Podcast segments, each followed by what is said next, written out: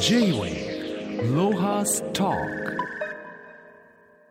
今週のゲストは執筆家環境保護アンバサダー四隅大輔さんです。よろしくお願いします。よろしくお願いします。えー、1年前あのお会いした時にもう肩書きは作家でいいんじゃないかって僕言ったの覚えてるんですけど、はい、覚えてます。今 四隅さんってはい。何冊本を出してるんですか、ちょうど今年の10月に出た「超ミニマルライフ」って本が10冊目なんです。やつ。はい、新しいの10冊目なんですよ。10冊？はい。10冊ってさもう立派な作家なのにまだ執筆家を名乗るの？まあ実あの前々回出させていただいた時に、もう作家だよって初めて小黒さんに言われて、ん。そこからちょっと気持ちが変化し始めたんですけど、でも自信なくて去年言われてそうだなっていうふうに思い実はそこからねあのたまに名乗ってます。いやいやもう普通さ、はい。本ってさ、えーそうだなこうこういう勝手な本は2 3千部出てさ、はい。それでああんまり売れないとさ、はい。拾ってくれる出版社がないんだけどさ、はい。君はやっぱり10万近く売れてんだからさね。立派だよ。であと今日報告があって実は11作目にあたる次は初めてあのフィクションに小説に挑戦します。おいいじゃない。あの新しい書き手今いないからさ。あそうですか。うんいいんじゃないの。んまあまああなたのことだから、ね、どういう世界をね書いてくれるか楽しみにしてますけど。ありがとうございます。まずはあの、はい。昨年紹介した四隅さんの著書「超ミニマル主義」は3年がかりで書いた1,000ページに近い原稿料の前半部分をまとめたもの。それでこの度、えー新しく出た「超ミニマルライフ」の方はその後半部分をまとめたものだということなんですけど、はい。まずあの四隅さんが進めるミニマル主義っていう考え方をはいご説明いただけますか？そうですね。ミニマルっていうのはまずこう減らすとか手放す削ぎ落とすっていう言葉をイメージされると思うんですけど僕はいつも言ってるのが何か大事なこととか本当にやりたいことを最大化する。そのために手段として減らす手放すっていうあのミニマルにすることが目的ではないんですよってことをいつもお話ししています。なるほど。はい。J-Way ロハストあのこういうまあ本は僕全部は読んでないんだけど、はい。読まさせていただいて一番なんか特徴的だなと思ったのは、はい。彫刻っていう言葉がね、はい。あなた使うじゃん。彫刻っていう言葉あ使ったのは僕にとってはあなた初めてなんだけあどそれをちょっとご説明ください。あのー一番わかりやすいのがですね、あのー僕がレコード会社時代に、まあ、アーティストのプロデューサーをやっていて、まあ、ヒットメーカーと呼ばれるようになってから、まあ、新人の相手は無名の新人のアーティストで僕はまあそういうこうヒットを出している人。そうすると先相手はですねあこの人は多分答えとかあの方程式を持っていて任せれば自分は世の中に出ていけるヒットさせてくれるんだろうってやっぱ思ってしまうので必ず僕冒頭で初めましての時に実は僕何も答えを持ってなくて答えは外にもないしあなたの中にしかないんですよって話をするんですよ。でその答えっていうのが僕は彫刻作品っていうふうに言っていてもう完全な状態で実は彫刻作品が眠ってるんだと。でそれは僕は見えると。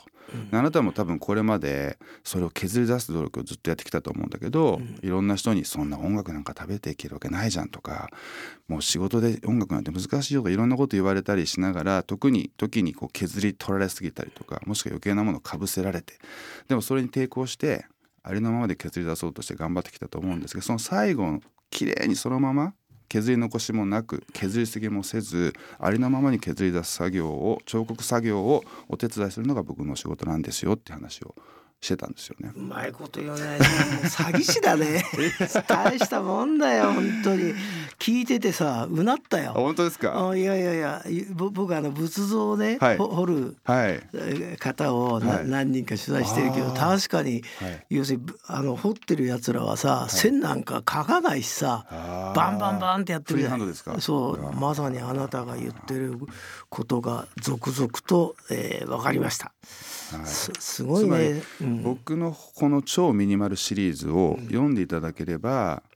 あなた自身をそのまま削り取る削り出す彫刻作品が完成しますよってことを伝えたくて本の中で何度も言ってる。つまりミニマル化する減らす削ぎ落とすつまり余計なものを手放してそして一番大事なものあなた自身を最大化するつまりそのまま削り出すっていうそういうところで僕はその本の中で何度か彫刻っていう言葉を使ってます。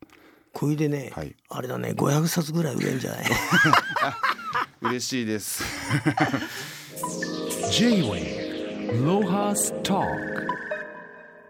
そして四住さんの新しい著書、超ミニマルライフがここにあるんですけど、まあはい。ダイヤモンド社から発売ということで、はい。今回も400ページを超えるミニ,、ミニマルじゃない熱い一冊となってますが、はい。えーまず聞きたいのはこの超ミニマル主義今回はミニマルライフですけど、はい。まあ、どんな風に違うんですかね？そうですね前回はまず本の23割を物を減らすっていわゆる断捨離とか世に出ているミニマリストの皆さんが出している本に近い物質的なものを減らすってこととあとは人生で一番の重荷であるこう仕事働くっていうことに対してフォーカスしてどうすればタスクスケジュールを減らせるか時短できるかってことにフォーカスしたんですけども今回はライフスキルにフォーカスしています。えっと、生活習慣運動とか食事とか睡眠だったりとかあと思い込みを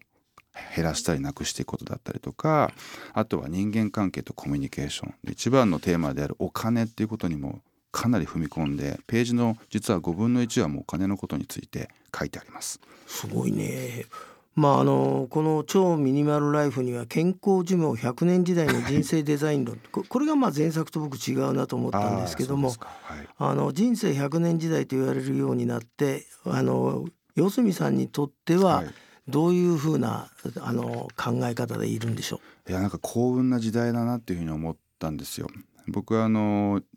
昔から自分自信がなくてで20代はもう僕捨てようって決めて過ごしてたんですつまり自分が20代で成果を出して結果を出せるっていう自信が全くなかったんですよ。じゃあ30代になったらどうかってやっぱ30代になった時も自信がなくてその時にいやこれあの経験を積んで長い時間やっていけばいつか成果が出るんじゃないかっていう気持ちに切り替えた時に100年時代って言葉が世の中に出てきてそうか100年生きれるんだったらどうせだったらあの100年間現役であの自分のやりたいことを仕事を突き詰めればこれいわゆる大器晩成ってよく言われるのをこう割とそのポジティブに僕はもう大器晩成戦略でいこうと思ったんですよね。ただその時にやっぱり体と心が健康じゃなければこれは実現しないっていうことで僕はその時からもうとにかく周りから健康オタクって言われるぐらい自分の目目先の仕事よりも健康を優先してやってきたんですよね。その健康寿命さえ維持できれば人生100年時代っていうのは本当に幸運な時代でこれまで人生で成果を出せなかった人も出せるチャンスがもう何倍にも増える。僕自身がそうだったようにあのそういう時代にいるっていうふうに僕は考えてそういう提案もあって超ミニマルライフを書きました。J-Wave Lohas Talk まああのその健康寿命100年に対してね、あのまあ大きく分けて、はい。えー絶対老化しないサプリに頼る人とか、よね。はい。それからあとまあ運動ですね、はいそれから最近の流行りは睡眠。はい。もうとにかく深い眠りが、えコツだというかはい。ベースだ、ああなたの場合どこに比重を置いてるんでしょあの僕やっぱりこう休む寝る食べる、う、うん。運動する。あ食べるもちゃんと入ってんだ、入ってるんですよ。うん。でそして遊ぶっていうのがうちの母親からの5つ目の教えで入れてあるんですけど前半の4つっていうのは皆さん多分日々気をつけられてると思っていて、うん。でおっしゃったようにそのいろんな今その「ハウトゥー本が出たりとかいろんな文献が出回ってるんですけど、うん。僕この34年で300か400ぐらいの論文と文献と学術的な記事を読んで一番最新のデータで信頼できるデータをベースうにん。まとめてあるんですね、ほう。食事学運動学睡眠学、うん。なので皆さんと迷われてこれもあれもって本読まれてると思うんですけどまずはこの一冊読んでいただければ現時点での最新で信頼のおける科学的なエビデンスをベースに僕はまとめてあるのでそういった意味で分厚いんですけど実は効率的だと思ってます。これで100部かな。ありがとうございます。嬉しいです。いや、はい。ででもさ、せっかくだから、はい。あの食べることについてはい。ちょっとヒントを教えてください、あなたの考え方、はい、そうですね。あの、まあ、要はお腹が空かなければ食べないっていうのは絶対ルールにしていて、うん。たとえこう12時ランチだから昼ご飯、えー19時ディナーだからっていうことではなくて、で自分のこう体調とお腹と相談しながらっていうのをまずやっているのと、全部前倒しにしてますね。ランチは11時台、ディナーは5時台。そうすると寝るまでに完全に消化が終わるっていうのと、まあ、世の中とこう時間をずらすことでいろんなメリットがあるので そういったこともあるんですけどあとはもうシンプルにあ今回の本ではその最小、まあ、ミニマルっていう言葉がついてる最小の手間で完璧な栄養バランスの食材を簡単にしかも安全な食材を入手する方法とそれを使って一番簡単に栄養バランスの取れた食事を作る方法もあの書いてあるんですけどそれも大事なんですけどやっぱりね食べ過ぎないことが一番重要っていうことが、もう100ぐらいの食事の文献を見た時にやっぱりもう100%これは正しいってことが分かりましたね。食べ過ぎることが全ての悪だ。いたとえ栄養バランスが良くていいものを食べていても食べ過ぎた段階で全てが崩れるっていうのがね本当よく分かりました。J-Way Lohas Talk あのせっかくだから、はい。まあ四住さんにですね、はい。東京生活じゃなくて、はい。あの移住先のニュージーランドのはい。典型的な一日のはい。時間割というか、はい。ライフスタイルをこうざっと教えていただけますか？はい。朝何時に起きてとかさ。はい、そうですね。僕はあの一日は夕方から始まるっていうふうに前の本でも書いたんですけどまずあの2歳の息子をですね。僕が寝かしつけるんですけど19時に寝かしつけてでそのまま一緒に寝ちゃいます。で僕7時間後ぐらいに目が覚めるので夏であればぴったり7時間後で夜中2時に目が覚めるんですよ。でそこから僕はあの本を書きます執筆活動します。で5時間後の7時息子大体12時間で起きてくるのでその時にはもうその仕事を辞めてそこから息子と遊んだり、えー畑仕事をやったり釣りをしたり体を動かしてそして、えーまた息子を寝かしつけるとつまりすごい早起きなんですよね。で午前中に仕事を終わらせて午後からは基本その自給自足の生活だったり子育てに時間を全部費やしてそれは自動的にあの運動習慣にもつながっているのでそんな暮らし方をしています。あと、よはいさんのお話聞いてると、はい本の中では、はい、もう人間は働きすぎだとかね。はい、が書いてある割には君も結構働いてると思うんだけど、今日本にいる間は期間限定で頑張ってますね。はい、そその四住さんにとってはい。遊ぶっていうのはどういう時間のことですか、そうですね。僕本当遊び好きで幼少期からいろんな遊びやってきたんですけど僕の中でやっぱ仕事が一番楽しくて遊びだっていうのがあって。まあ、そう言われたらもう答えようがないねこれ。そう。なんですけどなんか一つ分かったのは好きなことでもやりすぎるとしんどくなっちゃうっていうのがあったんですよ。だ僕本書くのが今一番楽しいんですけどこれ一日やるとしんどくなっちゃうんでそれで朝の2時から7時までの5時間っていうしかもこれ週3日しかやらないって決めていて、それ以外は全部自給自足と子育てに費やしてる。